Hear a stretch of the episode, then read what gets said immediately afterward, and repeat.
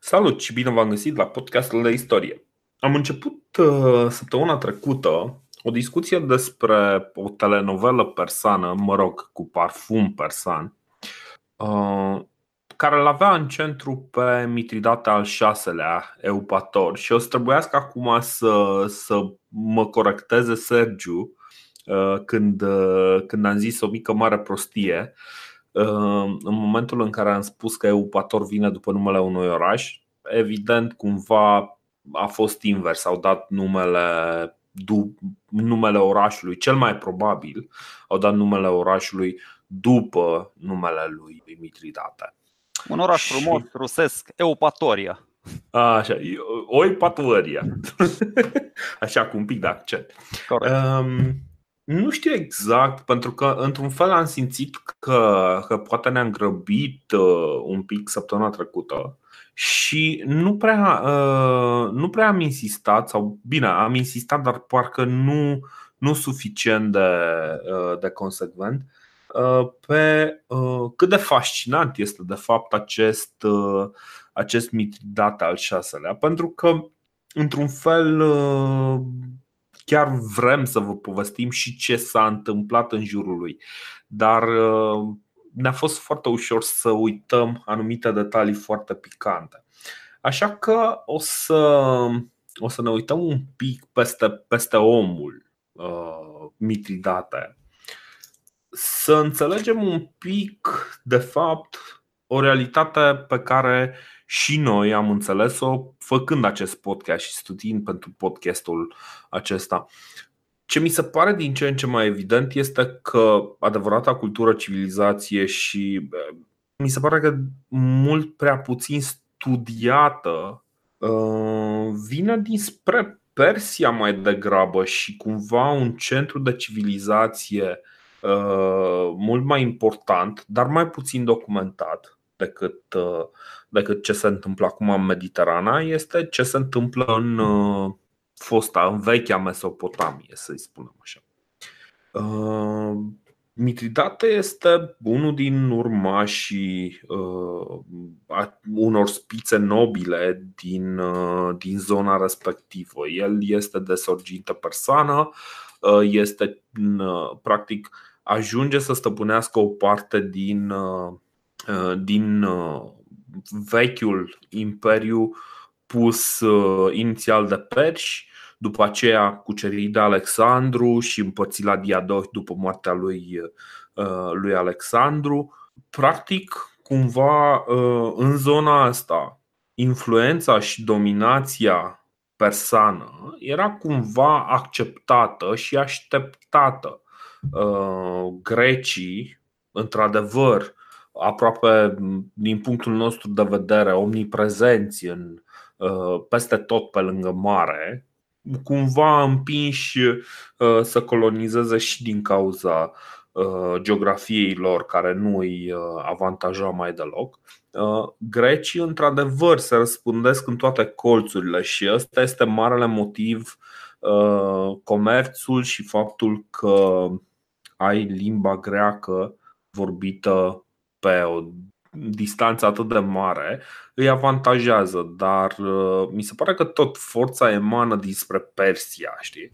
Cam, uh, cam asta e, e concluzia mea. Și Mitridate mi se pare că este ultimul mare lider uh, de sorginte persană care conduce în zona Asiei Mici, cel puțin pentru o vreme dar nu știu dacă neapărat forța armelor, că nu mai vorbeam de forța armelor nici în cazul uh, persanilor, nici în cazul uh, lui Alexandru, nici, nici măcar în cazul urmașilor lui Alexandru, dar cu siguranță uh, influența culturală este foarte prezentă aici. Spuneam și data trecută că acest regat al pontului chiar are două zone distincte. Această zonă de coastă, Uh, da, grecii de care spui tu, care ocupau tot litoralul, unde se duceau, pe unde găseau ei un litoral, acolo gata, ok, nice town, I'll take it.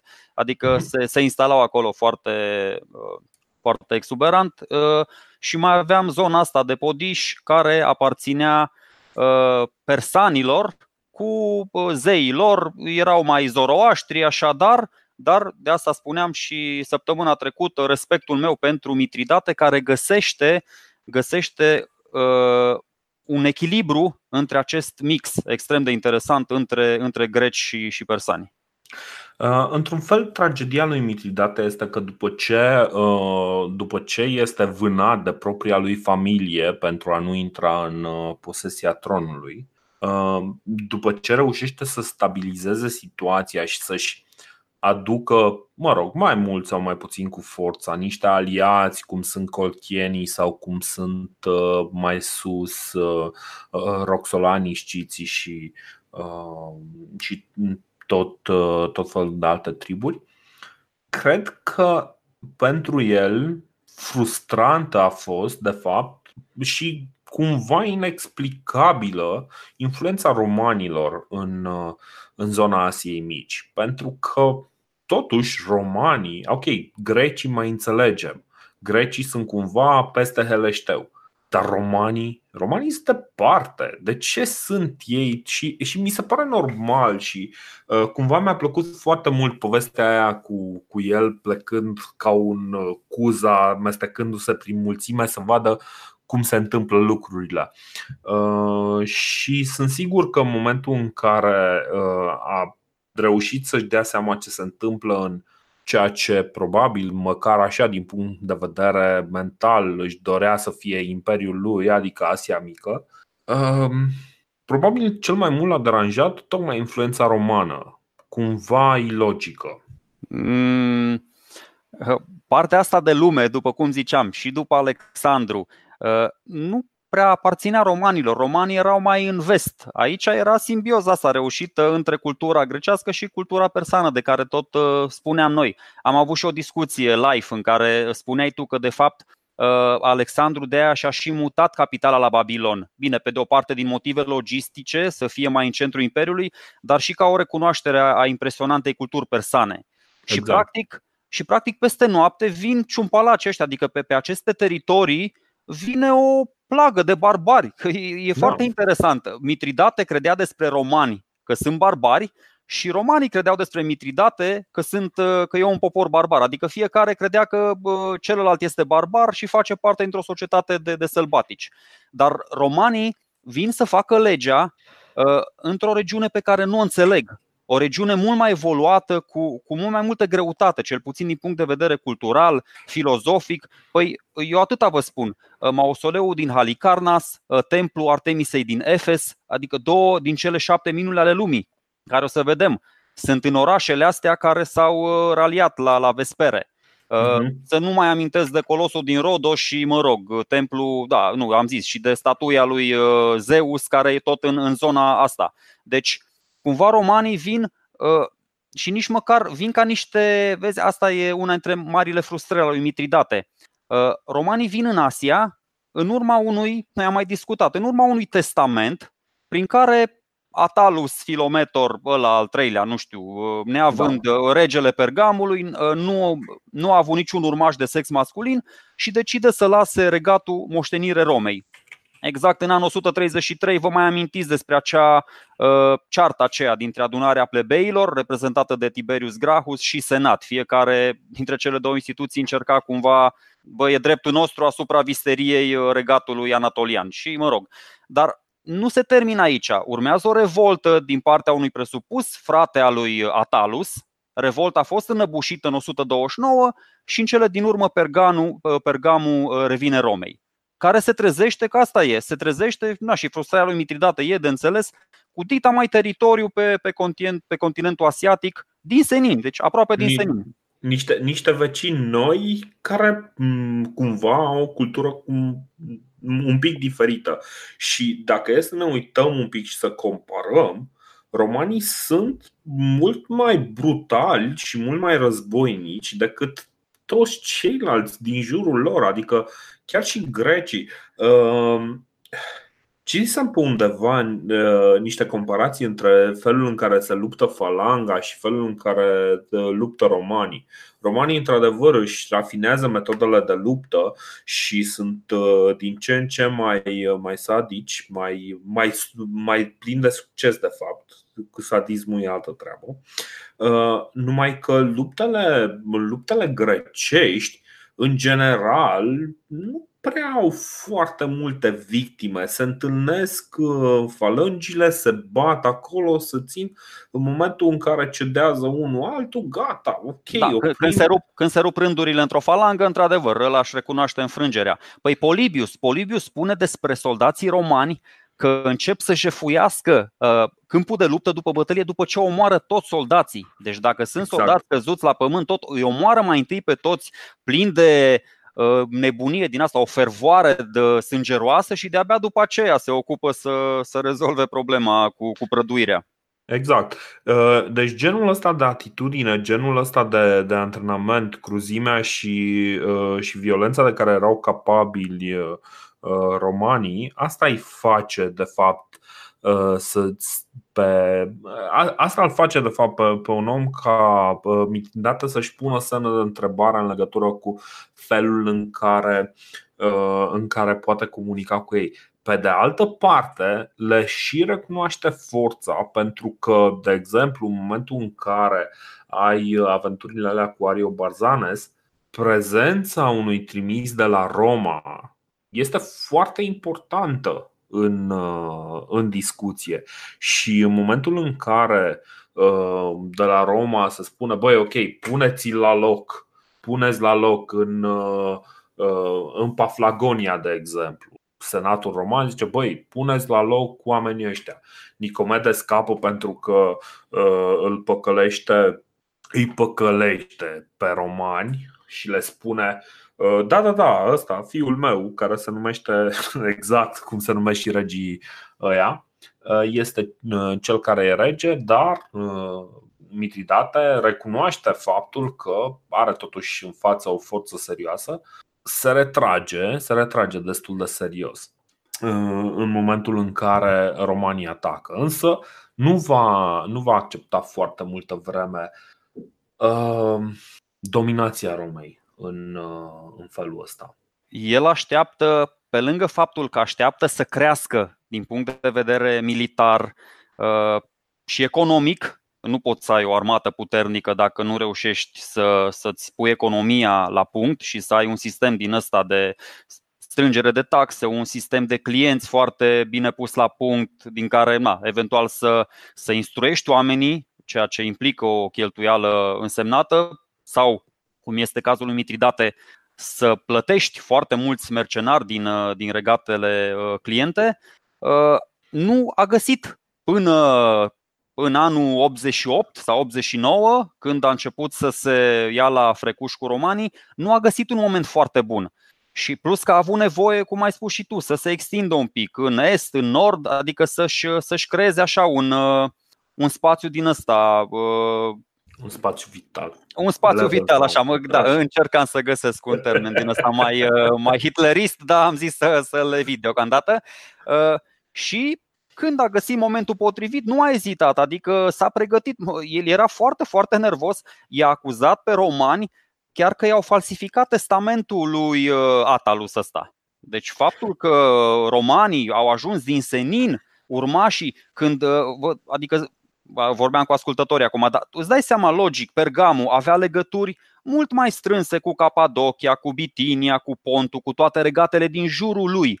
Cine l-ar fi determinat pe regele la nebun să lase uh, urmașilor, mă rog, să, să, să-i lase pe romanii urmașii regatului? Dacă stai și te întrebi, e un pic dubioasă treaba. E, e, în mod sigur. Și nu, nu va fi singurul lucru dubios. Oricum, ce, ce este clar este că Mitridate își face un plan în care se pregătește să, uh, să lupte contra, uh, contra romanilor și lucrurile le pregătește din timp. Uh, în același timp, Uh, mai era o chestie foarte interesantă. Mitridate este a rămas în istorie nu neapărat ca, ca marele rege al, uh, al, uh, al pontului, pentru că până la urmă pontul va dispărea peste vreo două episoade de podcast. Uh, mai mult sau mai puțin. Uh, ci uh, Mitridate rămâne în istorie pentru că speriat foarte tare de. Bine, și pentru că s-a scris mult despre el, dar speriat foarte tare de tentativa de asasinat din partea soției lui, în urma care, cărei tentative o omoară. Speriat de chestia aia, speriat de faptul că, că tatăl său a murit otrăvit cumva speriat și de faptul că în momentul în care a ordonat uh, să, să fie omorâți uh, fi uh, mătușii lui sau sorei, sorei lui care conducea în Capadocia, au murit oamenii așa de ușor de la o travă, el devine, încearcă cu disperare să caute un leac, să fie pregătit, să nu mai fie otrăvit. Și începând de la o vârstă destul de fragedă, începe să ingereze doze din ce în ce mai mari de o travă. Începe, uh, începe cu o doză foarte, foarte mică și după aceea își crește dozajul suficient de mult încât un, un otrăvitor ocazional, așa cum se mai întâmplă mici colo, să nu aibă un, uh, un succes deosebit.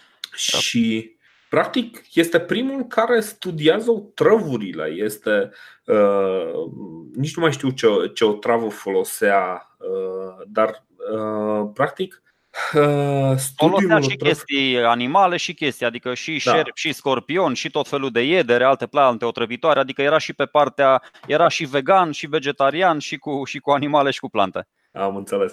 Uh, deci, cumva, studiul otrăvurilor, studiul, uh, studiul, da, studiul otrăvurilor este începe cu mitridate. Știi?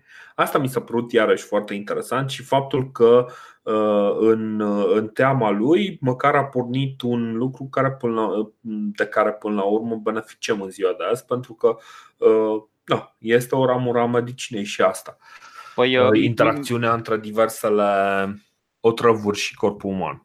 Da, Mitridate chiar considera că pentru fiecare otravă există și un antidot și mai mult decât atât. În, în fiecare otravă există un antidot pentru acea otravă dacă este consumată în cantități mici. Uh-huh. Și uh, apropo de sinope și de ce spuneam și data trecută cu Strabo, uh, el a fost educat de niște învățați uh, de la curtea din Sinope, exact așa cum Alexandru a primit o educație de la Aristotel, uh, cât, uh, adică era aici era o lume foarte educată. De asta spun că el era îndreptățit cumva să-i vadă pe romanii mai sălbatici. Dar să revenim un pic la, la partea asta cu veninul. Uh, își aducea aminte cu plăcere de strategia lui Hannibal, despre, despre care am vorbit și noi, care spre sfârșitul vieții se retrăsese în partea asta pe malul Mării Negre și într-o mhm. bătălie navală uh, pe care a câștigat-o până la urmă, aruncase cu, cu șerpi otrăvitori înspre inamici. Așa că ăsta, ăsta chiar avea o colecție personală de tot felul, de șerpi, de scorpion, de aviera și făcea tot felul de experimente din astea, le combina. Antidotul suprem se și numește Mitridatiu dacă îți vine să crești. De, bei Mitridatiu și atunci ești imun la orice altă otravă. Foarte tare. Adică chiar, chiar după numele lui. Apropo, na, apropo de orașe și de alte chestii care sau sunt după numele, după numele lui. Exact. da, da, în fine, citisem, citisem un, un roman, era Parfumul al lui Suskin. Știi? Tipul ăla voia să construiască parfumul perfect. Așa era și Mitridate, voia să, să construiască antidotul perfect împotriva oricărei, oricărei otrăvi. Exact, exact. Și uh, da, acest personaj, iarăși, fascinant, uh, un, un personaj puternic cum, uh, cum nu prea vezi, adică cel puțin, adică mi se pare că în general, chiar dacă sunt uh, descriși ca puternici, Mitridate este unul dintre cei mai longevivi, să zicem, dușmani ai Romei. Uh, nu moare tânăr. Uh, el uh, rezistă, rezistă la două războaie și trei sferturi. ok, să, să termin cu clubul ăsta. Rezistă totuși, totuși ceva și chiar dacă nu moare de bătrânețe, ci de nu moare nici de o travă, nu? Uh, vezi, uite, asta, asta e foarte frumos, că el, el are toate datele să devină un erou. Să știi că am luat în serios. Prima oară nu te-am crezut când ai venit cu scenariul ăsta telenovelistic, dar după aceea mi-am dat seama, băi, e chiar, chiar un erou. Și să știți da. că eroii nu sunt totdeauna buni. Adică el pornește fabulos încă de la naștere, cu cometa pe care ai descris-o tu foarte frumos. M-am, m-am uitat și eu, într-adevăr, și chinezii o confirmă. După aceea vine, a, uite, o să mai avem o cometă, o să mai avem o cometă imediat pe care o urmăresc cei trei magi de la răsărit, mai imediat, adică apropo de, de comete, de stele din astea. După aia vine copilăria asta, s-a dus nu știu unde, tot învăluită în mister, și apare, cum ai spus și tu, foarte frumos, puternic, un chip extraordinar, fizic, impecabil, antrenat, nu știu, și preia frâiele un imperiu, mă rog, mai mult sau mai puțin în derivă, dar nu cred că taxul era destul de, părea destul de capabil, nu rezista el la băutură și la otrăvuri, dar răspărea capabil.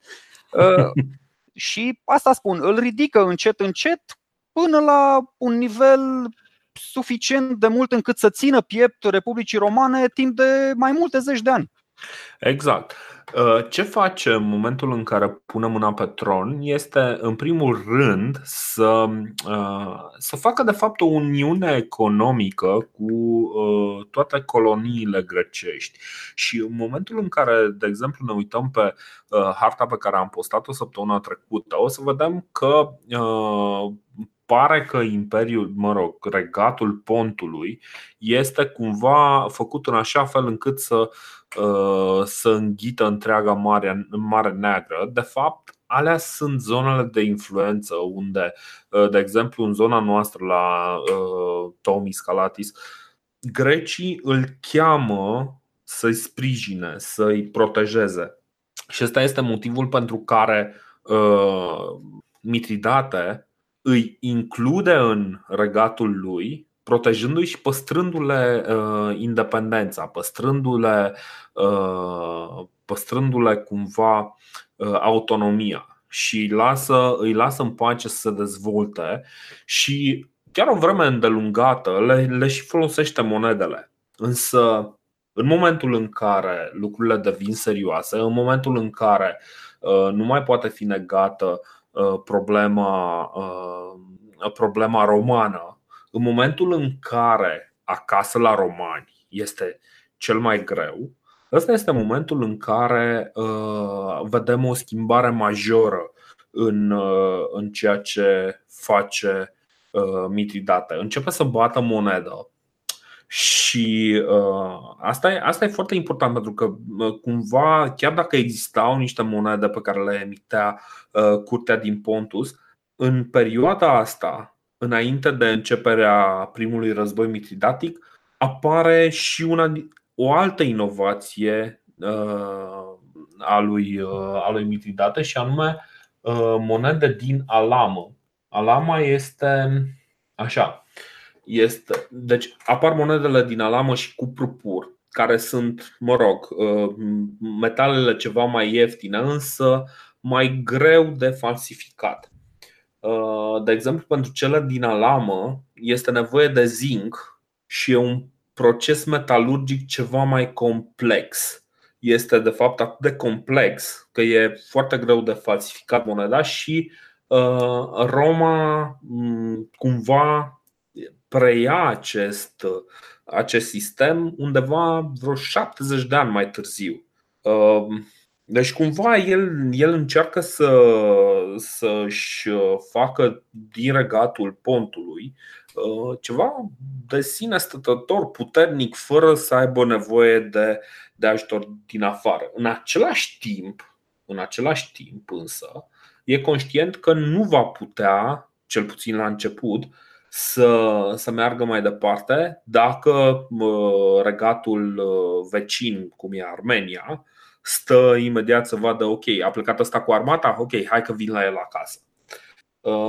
Ăsta este unul din motivele pentru care Mitridate se, se aliază cu Tigranes al Armeniei, dar pot să, pot să sugerez că un alt motiv este ceva de genul, bă, uite, vin băieții ăia care vin de departe și nu e treaba lor, n-au ce căuta aici. Hai să, hai să punem astea în ordine, zona asta în ordine și să, uh, să-i dăm pe ea afară. Că, no. Și cumva cam, cam e o chestie pe care uh, e o alianță cumva naturală. Uh, Armenia este într-adevăr o zonă, o zonă bogată, are zăcăminte de, de diverse. Știu că în zona Armeniei erau parcă și astea, cum îi spune, pentru bronz, zi, cum, de staniu, așa. Mine de staniu. Sau Mine ceva. de staniu, parcă, parcă prin zona respectivă era. Deci, cumva există. Deci, regatul Armeniei e unul foarte puternic, foarte bogat. Ăsta este motivul pentru care Mitridate se aliază cu, cu Tigranes al Armeniei, se căsătorește cu fica lui și uh, uh, mai degrabă își căsătorește fica cu Tigranes, eu așa știu. Nu se căsătorește și el cu fica lui Tigranes. uh, nu știu, nu știu de chestia asta, dar, dar mai studiem. Da, ok. Stai, stai, stai un pic, că poate prin notițele mele am luat ora asta. Eu așa știu Oricum, că fica nu lui e, cine da. s-a căsătorit cu cine. Corect.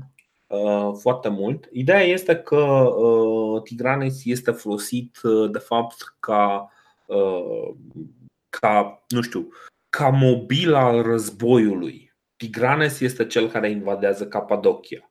Uh, după, după aceea, uh, în momentul în care Nicomede al patrulea, în urma uh, morții lui Nicomede al treilea, care a murit iarăși fără nicio legătură cu invazia lui Tigranes, Nicomede al patrulea vrea și el să, să-i, să dea afară pe, să dea afară pe băieții ăștia din, din Capadocia.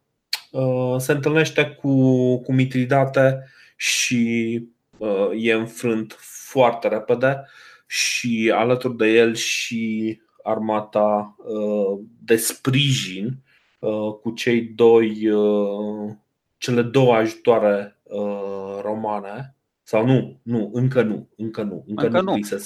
Eu asta încerc să spun și cum, cum și-a cum și-a făurit el imaginea asta de eliberator? Că noi am ajuns cumva uh, episodul trecut la vesperele asiatice, la celebrele uh-huh. vespere, dar vedeți, până acolo, el a dat dovadă de uh, multe fapte galante. Pe lângă inovația asta tehnologică, dacă nu avea doar monede de aur și de argint, ci uh, îi permiteau zăcămintele din munții săi, uh, ai săi, ai pontului și ai Armeniei, să mai extragă și cupru, să mai extragă și zinc și staniu, să le combine între ele, uh, a dat uh, foarte multe scutiri de impozite, uh, a eliberat sclavi în anumite situații, cum ai spus și da. tu, a acordat autonomie regatelor adiacente, uh, participa la tot felul de competiții sportive. Se spune că era un maestru în mânuirea carelor de luptă, acei cerioți despre care am mai vorbit, pe care i-a și îmbunătățit din punct de vedere tehnic. Deci el nu a făcut, că din asta vine și complexitatea unui erou, el nu a făcut doar chestii crunte, nu știu, și-a otrăvit familia, dar chiar ajunsese, el ajunsese să considere că familia era cel mai mare dușman al lui. Pe vremea aia, așa se rezolva succesiunea la tron, prin otrăviri.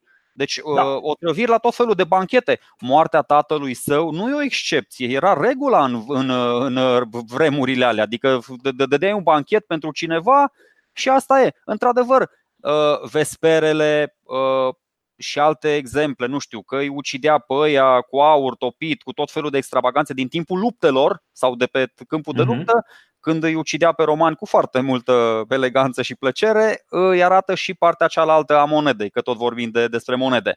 Dar pe, pe, de altă, pe de altă parte, să nu uităm că lucrurile alea sunt spuse de, uh, de către romani. Sunt corect, zise corect. de către romani, poate chiar și să deseneze un portret mai violent al, uh, al inamicului barbar, cumva, ca să justifice în, uh, în fața triburilor în uh, Roma uh, motivul pentru care se duc să se bată cu, uh, cu un rege oarecare dintr-o zonă în care romanii chiar n-au avut nicio treabă până atunci. Am observat că se tot bate monedă pe, pe, partea, asta, pe partea asta cu subiectivismul uh, istoricilor. Dar, okay, nu al istoricilor. Al cum al surselor primare, nu știu, că asta am observat, încearcă să-i prezinte pe toți super, super puternici, bă, Mitridate, Cimbri, Teutonii, Hannibal, nu contează, bă, sunt atât de puternici ăia, dar noi cu toate că sunt ăia foarte, foarte puternici, noi reușim să învingem, ceea ce exact. înseamnă că Republica Romană e pf, cea mai tare din parcare. Exact, deci, exact. Adică eu, de exemplu, nu mi-am dat, nici aici nu pot să spun că mi-am dat seama uh, de, o, de un evident partipri uh, la adresa romanilor. Cu atât mai mult Că știi că am mai avut discuția asta, bă, Plutar l-a favorizat pe Sula în defavoarea lui Marius, să-mi trag palme dacă mi-am dat seama de chestia asta. Adică am citit și eu și nu știu, na, poate pe undeva anumite virgule sunt în favoarea lui Sula, dar imaginea de ansamblu, până la urmă, nu știu, tot, tot din faptele unuia sau altuia reiese. Nu trebuie să manipuleze unul puțin realitatea. Corect, corect, corect. Uh, dar, uh, bun, oricum, ce se întâmplă acolo este că are loc și un uh, război propagandistic pe care Mitridate, pentru care Mitridate alege momentul perfect să, să-l poarte. El are, are, pornește această campanie în care eliberează cetățile grecești din, uh, din Asia Mică și uh, le acordă aceste, uh, aceste înlesniri și uh, elimină niște taxe pentru, măcar pentru o perioadă scurtă uh, și în același timp comunică cu uh, el făcând asta de fapt le spune grecilor de pe uh, din Grecia, băi, vedeți, eu sunt, eu sunt singurul om care vă poate proteja. Toate astea se întâmplă în timpul războiului social, când deodată romanii au niște dureri de cap foarte serioase în, acasă la ei. Nu, nu se mai interesau chiar atât de tare de uh, ce se întâmpla în, uh, în Asia Mică, de exemplu. Și uh, da, cam, uh, cam asta e șmecherie. El, el practic în moment ce, în, în timp ce, uh, ce romanii se bat cu oamenii care până la urmă le sunt, le-au fost dintotdeauna cei mai apropiați uh, latinii, Mitridate plătește pirați ca să le distrugă căile de, de transport. Uh, cumva încearcă să-i convingă pe, pe greci să-i abandoneze pe romani, să renunțe la protectoratul roman și să le arate că el este, de fapt, soluția pentru Uh, un uh, popor grec liber. Uh, noi am mai povestit ororile astea săvârșite cu, cu ocazia acestui eveniment de tristă amintire, da, cu toți oamenii ăia tăiați de la jumate și așa mai departe, mm-hmm. da, absolut crun ce s-a întâmplat, dar mă rog, repet aici cu ajutorul erudiților greci și asta e întrebarea mea sau să zicem că nu-i credem pe Apian care vorbește de 80 de mii și bă, Plutarc zice că peste 100 de mii, mă rog, Chiar dacă împărțim la două estimările astea, tot ajungem la un uh, număr înfricoșător. Și întrebarea mea este cum a fost posibil așa ceva? Cum ai ajuns în situația uh, uh, să produci un asemenea eveniment de o asemenea amploare și o asemenea gravitate fără ca romanii să bănuiască, fără să-și dea seama, fără să aibă un spion acolo, un negustor care să se ducă, să-i protejeze pe ea, să scoată toți romanii și italienii în afara orașelor. Că nu vorbim de orașe de uh, 5.000 de oameni, vorbim de Nicomedia, de Pergam, de Efes, de Halicarnas, de uh, Chios, Kaunos. Astea erau orașe care, multe dintre ele, rivalizau cu Roma, cel puțin la nivel cultural și uh, mhm. așa. Nu la nivelul populației, poate, dar uh, Efesul chiar era pe locul 2 sau 3 după Roma și Alexandria în, uh, în perioada asta. Exact. Și asta spun. Dacă putem să, să dezbatem acum, adică, ok, uh, eu înțeleg. E, cred, cred că există un fond de nemulțumire a grecilor. Grecii sunt nemulțumiți de faptul că trebuie să se aplece în fața romanilor. Cred că asta este, este esența Uh, este esența a ceea ce se întâmplă acolo. Și ăsta păi... este motivul uh, pentru care uh, mai încolo, în momentul în care Sula vine și asediază Atena, nu mai este atât de îndurător precum a fost cu celelalte cetăți care imediat s-au întors din nou sub protecția Romei. Păi da, ăsta e, exact, ai pus punctul pe ei. Nu vorbim acum, noi tura trecută când am tratat acest uh, eveniment, am vorbit despre bă, extraordinar de bună planificare și sincronizare din partea lui Mitridate și a bă, celor din orașe.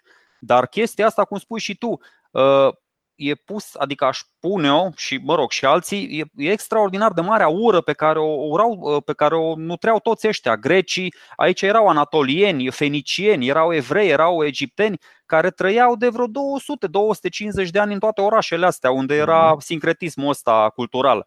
Și atunci, normal, când vine Mitridate și le spune, bă, nu mai plătiți taxe, romanii sunt nașpa, pentru că romanii veniseră așa ca un fel de burghezi, le furaseră ăstora afacerile, le luau sarea, o trimiteau la Roma, le luau nu știu ce mai aveau ăștia, tot felul de porci pe aici, aveau fiecare oraș era specializat într-o, într-o chestie și mhm. romanii au venit pur și simplu și le-au le-au falimentat, să zicem așa, afacerile, plus că foarte mulți oameni de ăștia erau obișnuiți cu sclavii, dar nu erau obișnuiți cu sclavii la o asemenea amploare. Noi vorbiți, da. am vorbit, bă, o, o treime din societate, deci o treime din populația Republicii Romane erau sclavi. Ori, da. ori nu, nu vezi chestia asta în, în pont. Nu vezi chestia asta în, în, la, la, la perși. Și, nu... și pra, pra, practic tot sistemul economic pe care îl gândiseră uh, grecii cu cetăți independente, nu mai rezistă tăvălugului roman. E, e foarte greu să reziști uh, unei, unei uh, uh, republici atât de bine centralizate, pentru că până, până la urmă asta este uh, esența războiului social. După războiul social, Roma devine unitară. Nu mai există pericole reale la, la adresa Romei pe, pe peninsula italică. Uh, și uh, în momentul ăla, practic, este un, uh, o mega corporație care omoară firmele mici. Știi? Cam, cam, asta, cam asta se întâmplă, nu? Și în momentul în care uh, și grecii văd, bă, stai un pic, că oamenii noștri se duc sclavi la Roma, nu e în regulă, nu, nemulțumirea aia va rămâne acolo. Uh, eu zic să, să facem așa o mică trecere în revistă, pentru că am mai vorbit despre primul război mitridatic. Să trecem așa un pic, să vedem dacă sunt, uh, sunt lucruri pe care le-am uitat, după care să vorbim despre al doilea război mitridatic, ca săptămâna viitoare să, uh, să reluăm povestea de acolo de unde am lăsat-o, adică de la Pompei, care a rămas practic fără obiectul muncii după ce, uh, după ce a terminat uh, a terminat problema piraților din, uh, din Mediterana. Deci, prin 88 înainte de Hristos, sau mai sunt chestii pe care vrei să le zici? Nu, nu, nu, nu, nu asta spun. Okay. Hai să, dar să nu fim foarte sângeroși cu războaiele, să trecem lejer peste ele. Așa. Exact, exact. În 88, înainte de Hristos, Mitridate ordonă vesperele asiatice. Am povestit despre ele uh, și Sula, la, pe la, spre sfârșitul anului, primește practic mandatul să se lupte cu Mitridate. Și aici avem, până la urmă, sămânța războiului civil al lui Sula. Uh, pentru că are acel dute vino în care prima oară trebuie să intre, să intre din nou în Roma ca să le explice oamenilor, bă, stați calmi, eu am primit uh, acest ordin, eu o să rezolv problema asta. Sula așadar uh, pleacă la începutul anului 87, înainte de Hristos, debarcă în Epirus și pornește spre Atena mai toate orașele se aliază cu Sula și cel mai important dintre ele fiind Teba, cumva un rival dintotdeauna al, uh, al Atenei. Și uh, după aceea urmează un asediu prelungit în iarna uh, anului 87-86. Sula se bate, se bate acolo cumva. Aici Mitridate pornește o mișcare de rezistență și îl trimite pe Uh, pe un general de-al lui numit Arhelaus, îl trimite în sprijinul, uh, în sprijinul atenienilor ca să cumva atenienii rămânând uh, până la urmă cel mai important pion împotriva, împotriva dominației romane. Păi să știi că n-am înțeles de ce a fost atât de praf Archelaus. Povesteam cât de, cât de umilitor a luat bătăliile alea în care avea de multe ori și 2 la 1 și 3 la 1, avantaj numeric. Dar o să vedeți, pe măsură ce evoluează povestea, o să vedem că Arhelaus ăsta poate na, juca la două capete, era agent dublu. Bine, e, e într-adevăr un pic mai complicat. Ce cred că se întâmplă cu Arhelaus este că el nu are la dispoziție o armată omogenă. El are o, la dispoziție o armată formată din, uh, din mai mulți mercenari. El, practic, armata pontului este armată de mercenari. Ăsta este motivul pentru care, nominal, Mitridate nu este de fapt foarte implicat în, uh, în partea asta de război. El îl trimite pe Arhelaus, cumva îmi pot imagina că există un scenariu în care Mitridate să spună, băi, nu știu, ăla s-a dus el de capul lui, pentru că Arhelaus se duce cu, uh, cu mercenari care sunt colchieni, uh, cu mercenari șciți, cu mercenari geți. Mm. Să știi că Arhelaus a pierdut bătălia tactic, nu logistic. Logistica a fost foarte bună. El n-a știut să își aranjeze trupele în, în teren. Trupele alea. Care refer la Chironea.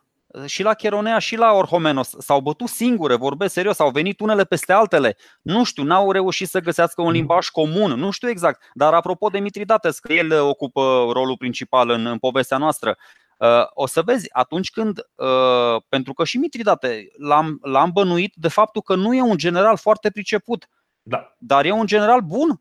O să vezi uh, războaiele pe care le conduce el și o să vorbim despre ele mai încolo, le cam câștigă până la un moment dat. Uh, Arhelaos aici le pierde într-un mod jalnic, jalnic, deci venind acolo, da. Uh, asigurând, deci el practic a instituise și o blocadă maritimă, uh, eram la punctul în care flota, marina pontului era peste marina romanilor, că romanii au făcut o chestie foarte tare. După ce s-au apucat să construiască nave ca nebunii, Uh, în primul război punic, că i-au bătut pe, mm-hmm. pe puni, pe cartaginezi, au zis, bă, nu mai avem nevoie de ele și au lăsat flot așa în paragină. De aia s-au și oferit. S-au ofer... În... Da, spune. În al doilea război punic au, au dominat în continuare. Și într-adevăr, după aceea, pentru că nu prea aveau, uh, nu prea aveau alți rivali în Mediterana, Uh, mai mult, restul flotei era într-adevăr flotă comercială, să zicem. Da, mă rog, acum ți-am spus, nu, nu-i fac niciun uh, proces de intenție lui Arhelaus. Ideea este că uh, Sula obține două victorii răsunătoare extraordinare. Adică, da. bă, e, e genial. Crede-mă, e, e, peste, e peste Marius, pentru că nu se bate cu niște ciumpalaci care vin și atacă toți în centru fără nicio idee, cum erau cimbri și teutonii. Că nu, nu, nu-i poți bănui pe aia de niște idei senzaționale, cu învăluiri, cu retrageri, cu una. Tot, totuși cimbrii au omorât, au, au avut o victorie mai mare decât uh, ce a avut Hannibal la. Uh, e drept, prin puterea.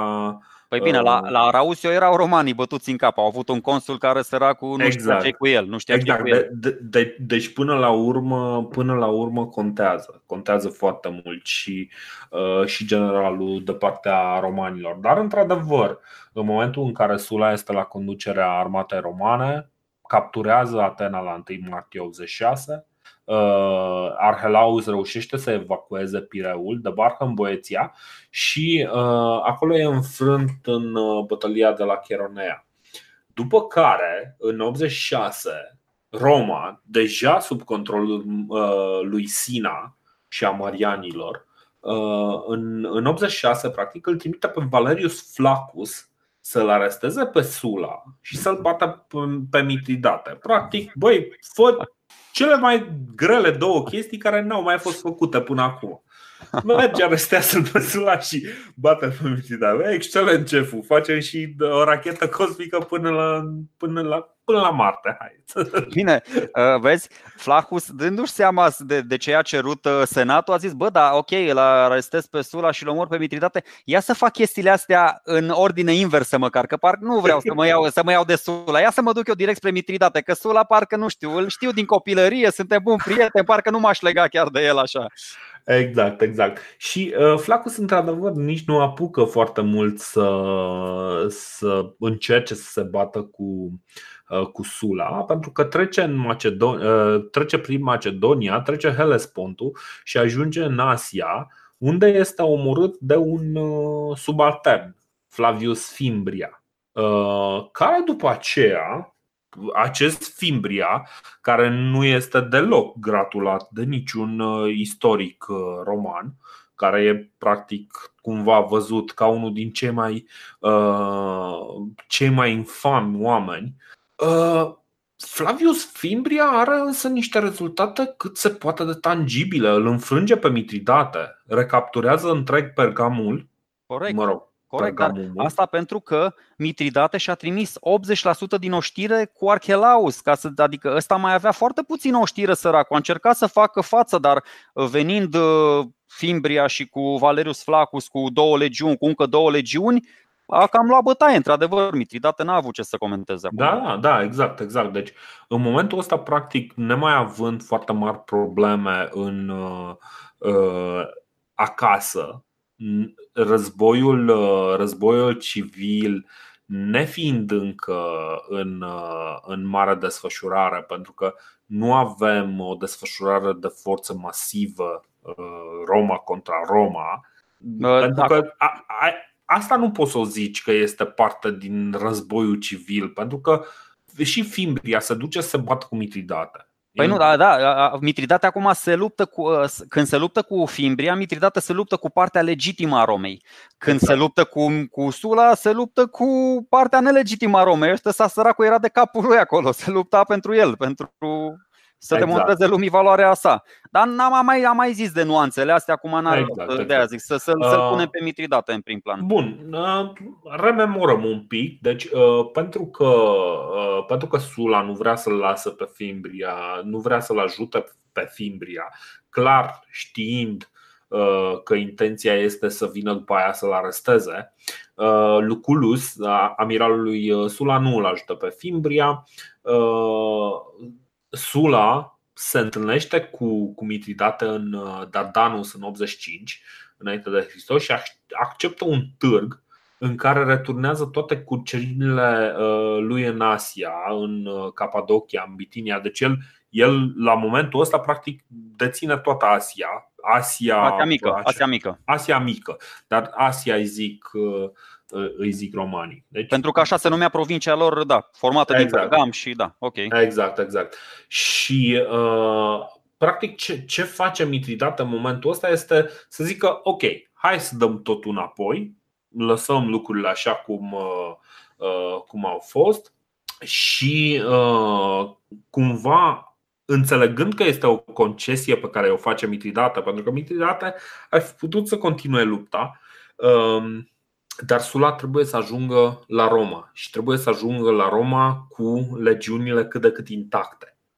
Uh, da, eu aș... Sula, Sula îi, îi spune ok, regatul pontului rămâne al tău. Uh, numai că trebuie să, plăte, să plătești o sumă, o sumă foarte serioasă. Și cam asta este discuția pe care o are și Sula, uh, Sula și cu restul cetăților grecești. Merge la ei și le spune: Băi, aveți de plată 5 ani de taxe. Dați-mi acum.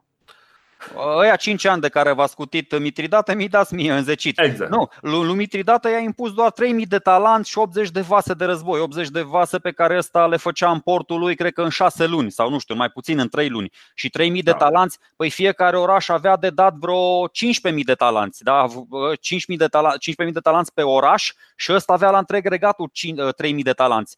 Adică da Uh, a fost, au fost mult mai împovărate orașele grecești, care au fost și considerate vinovate pentru ce li s-a întâmplat romanilor și, uh, și italienilor, decât pentru Mitridate, da, pentru Vespere, decât Mitridate care s-a luptat, bă, fair and square, adică partea leului. Romanii știau să aprecieze un războinic serios. Bă, uite, s-a luptat cu demnitate, a luat bătaie, asta e. Dar, vedea uh, că chiar da. și în al treilea război va fi apreciat. uh, nu, pe bună, chiar va fi apreciat. Corect, dar după, după ce a fost încheiat tratatul ăsta de pace dintre Sula și Mitridate, fiecare dintre cei doi s-au întors la casele lor. Suma, Sula la Roma, da, via Brundisium, unde a început reconchista, și exact. Mitridate s-a întors în Sinope, în capitala regatului său. Exact. Doar, Fimbria. Doar că, mai rămăsese Fimbria. Fimbria hai să, cad, hai să se, se împiedică, așa, Fimbria se împiedică și cade în sabie Uh, pentru că știe că nu, nu se poate lupta cu Sula. Nu, acum serios, sinucide ritualic. mă rog, ritualic, se sinucide. Ca un adevărat uh, samurai. Ca un neadevărat samurai, că nu era samurai.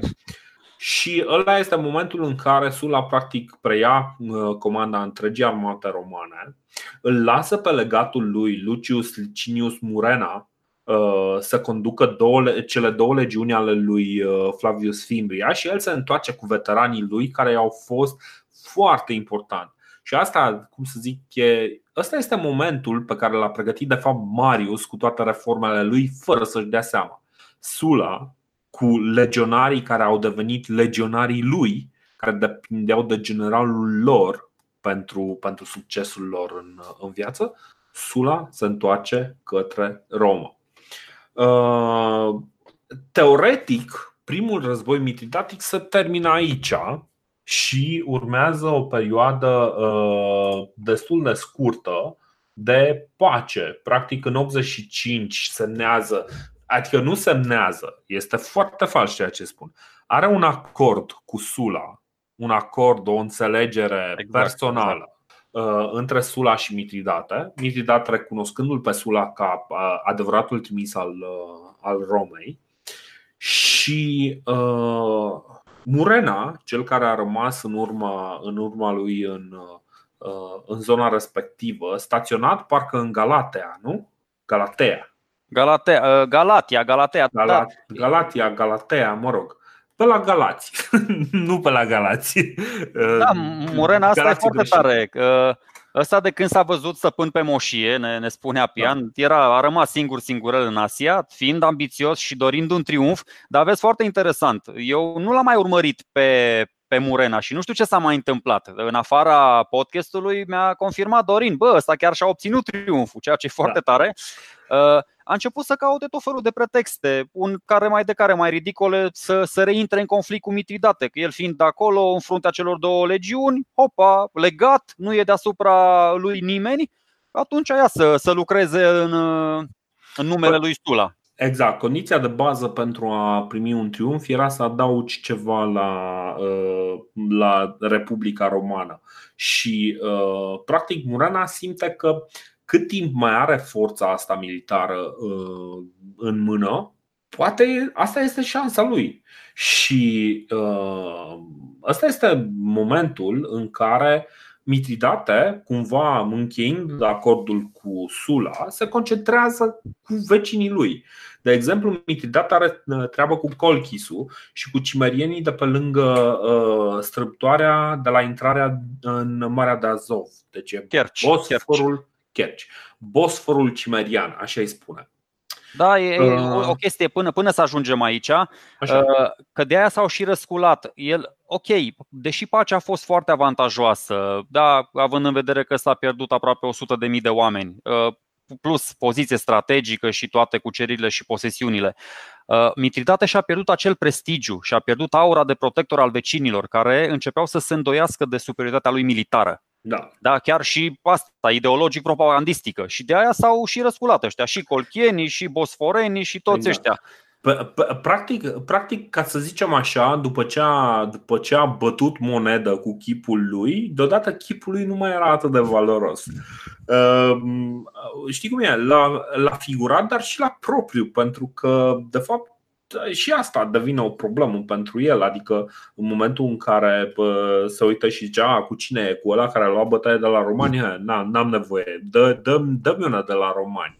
Că ea, se pare că se descurcă ceva mai bine. Bă, să știi că s-au descoperit foarte multe monede, foarte multe monede de Tomis și în Calatis cu fața lui Mitridate. Da, da, da, da. Păi, în, în perioada respectivă, ți-am zis, a bătut foarte multă monedă și evident de unde, adică cu moneda asta, că nu mergi în pădure și pădurea îți dă mai multe lemne în momentul în care îi dai niște bani. Nu, toate orașele la... portului, portului exact. de pe na, litoralul exact, Mării Negre exact. sunt, îl, îl au pe, îl au pe exact, can. Exact, exact. No, uh, Mitridate așadar uh, merge uh, să, să oprească răscoala uh, colchisului și aici iarăși continuăm cu telenovela pentru că se întâmplă o chestie foarte simpatică. Oamenii din colchis îi cer să-l, uh, să-l dea pe fiul lui Mitridate să-i conducă. Zice, băi, vrem fiul tău să fie conducătorul nostru, vrem el să fie capitanul vostru. Oamenii, deci după ce audă chestia asta Mitridate, zice ok, vi-l dau vouă de conducător, dar suspectează că toată treaba asta este o scornea la fiului lui, ca să-l citesc pe Apian, așa că îl aduce în lanțuri de aur în fața tronului său și îl omoară, chiar dacă, iarăși Apian, uh, chiar dacă i-a fost de mare ajutor în uh, bătăliile contra lui Fimbria, dar nu de suficient de mare ajutor încât să le și câștige. Păi nu, apropo de telenovelă, Ăsta într-adevăr s-a gândit, bă, aici chiar e o fază tipică Mitridate. Ăsta s-a gândit, bă, dar stai puțin, că colchienii ăștia nu sunt așa deștepți încât să vină ei cu o cerință din asta șmecher, adică să-l vrea ei pe fiul meu din senin la conducerea regatului lor. Da. Și normal că i s-a părut propunerea cam dubioasă. Zic, bă, ia să văd, cred că fiul meu a înșenat toată povestea asta. Că o să, na, el și șapte la părinții, mai avea încă vreo șase frați și el a lăsat în urma lui foarte mulți prinți și prințișori și evident, a făcut chestia, i-a dat, i-a dat un cadou, niște lănțișoare de aur, da? lănțișoare din alea cu care legai tigri, adică din alea cu lei, nu din astea medalioane de pus la gât. Și na, asta Exact, e la... exact, exact. Contra celor din uh, Bosforul Cimerian, uh, creează o flotă masivă. Și ăsta este momentul în care Murena zice, păi, ok, ăsta, sigur, ăsta vrea să se bată din nou și își freacă mâinile. Excelent, de-abia aștept. Mai mult, Mitridate deci pregătește o flotă serioasă contra celor din Bosforul Cimerian și evident nu are absolut nicio problemă să, să-i uh, calmeze pe, uh, pe cimerieni pe acolo. După care zice, băi, să uită un pic peste, exact cum ai spus tu, să uită un pic, bă, Arhelaus, tu parcă nu erai foarte, n-ai fost, parcă, știi cum e, parcă nu ți-ai dorit suficient de mult victoria, știi? Exact, a jucat exact. ca o cizmă. Exact, exact. Așa Băi, dar unde, unde suntem la FCSB? Hai să vedem. și uh, în, uh, după ce se întâmplă chestia aia cu fiul lui, uh, îl cheamă că uh, îl cheamă la el Arhelaus cumva bănuiesc era pe undeva prin, uh, prin Grecia sau uh, prin, prin Tracia. Și în momentul în care îl cheamă, Arhelaus cam știe ce, care, cam care sunt metodele de lucru ale lui Mitridate și uh, în momentul ăla merge la, la Murena și îl convinge pe Murena că uite, uh, uite, Mitridate are o flotă serioasă, uite, Mitridate vrea să uh, pornească din nou război contra Romei. Și ăsta este momentul în care Murena spune că, ok, e timpul să acționăm. Uh, da, aș face două mai, comentarii. Mai există aici. un. Zi, zi, zi.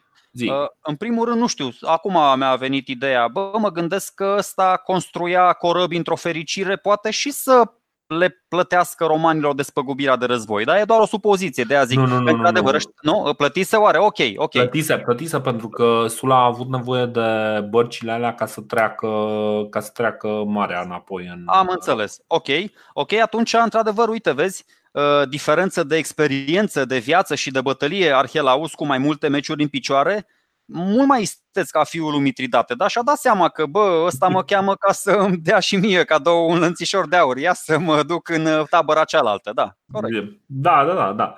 Și uh, ce face Murena este, fără să, fără să uh, atace în mod direct uh, în mod direct regatul pontului, iernează în Capadocia uh, și uh, iernează cumva amintindu-și că nu există de fapt niciun tratat scris între, uh, între Mitridate și Sula și, și practic Republica Romană. Și chiar, chiar dacă... Da, Sula nu reprezenta Republica Romană în momentul exact, ăla. Exact, bine, în momentul ăla, dar da. până la urmă a reprezentat-o, nu nicio problemă. Da, da. Uh, Ideea, uh, practic, este că, din punctul ăsta de vedere, Murena consideră uh, că pacea respectivă poate fi suspendată oricând și poate oricând să, să pornească ostilitățile. Dar nu le pornește direct, cum ziceam. Iernează în Capadocia, practic își mută tabăra din uh, Galatea în, în Capadocia.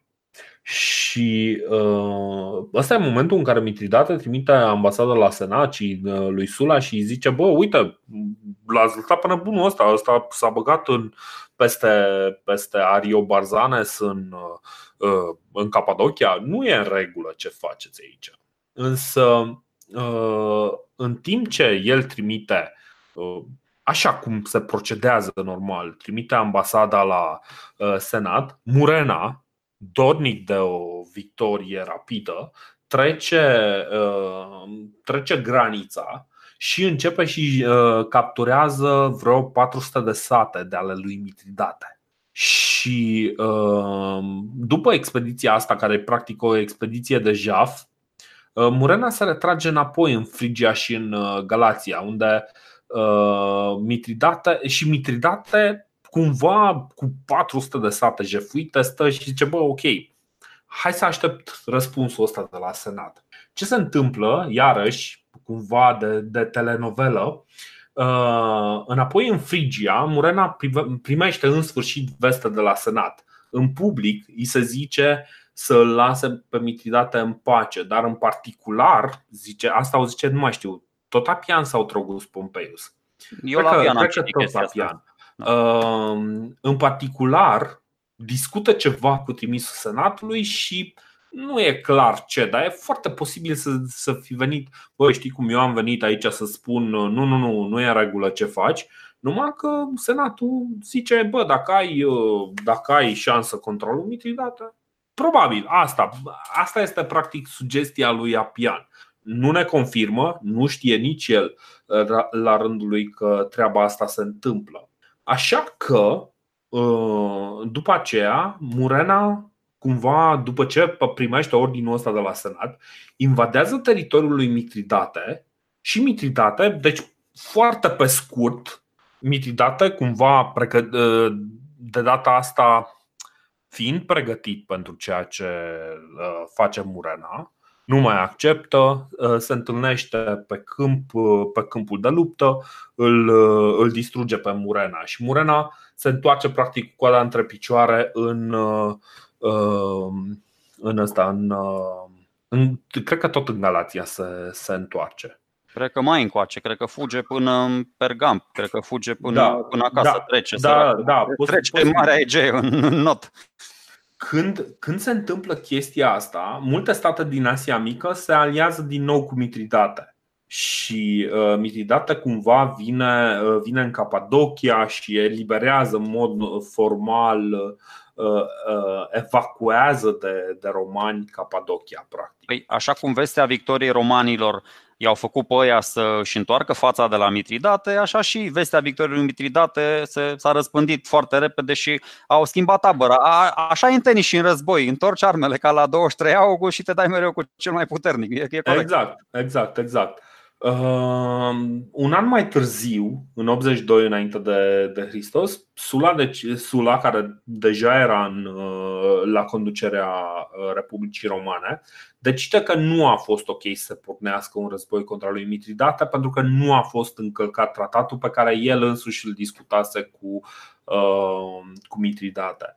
Și Deși avea, momentul... avea toate Așa. motivele să, să fie supărat pentru că legatul său a fost înfrânt Adică Mitridate l-a da. bătut pe ăla și zicea, hopa, bă, stai că l-a bătut pe ăsta, ia să-i... Uh, așadar, a da, fost da. corect, putem să presupunem da. că bă, a fost corect, ăsta n-a încălcat niciun tratat, Așa că nu pot să dau vina pe, pe Mitridate că l-a bătut pe ăsta. S-au bătut așa parte în parte și asta e.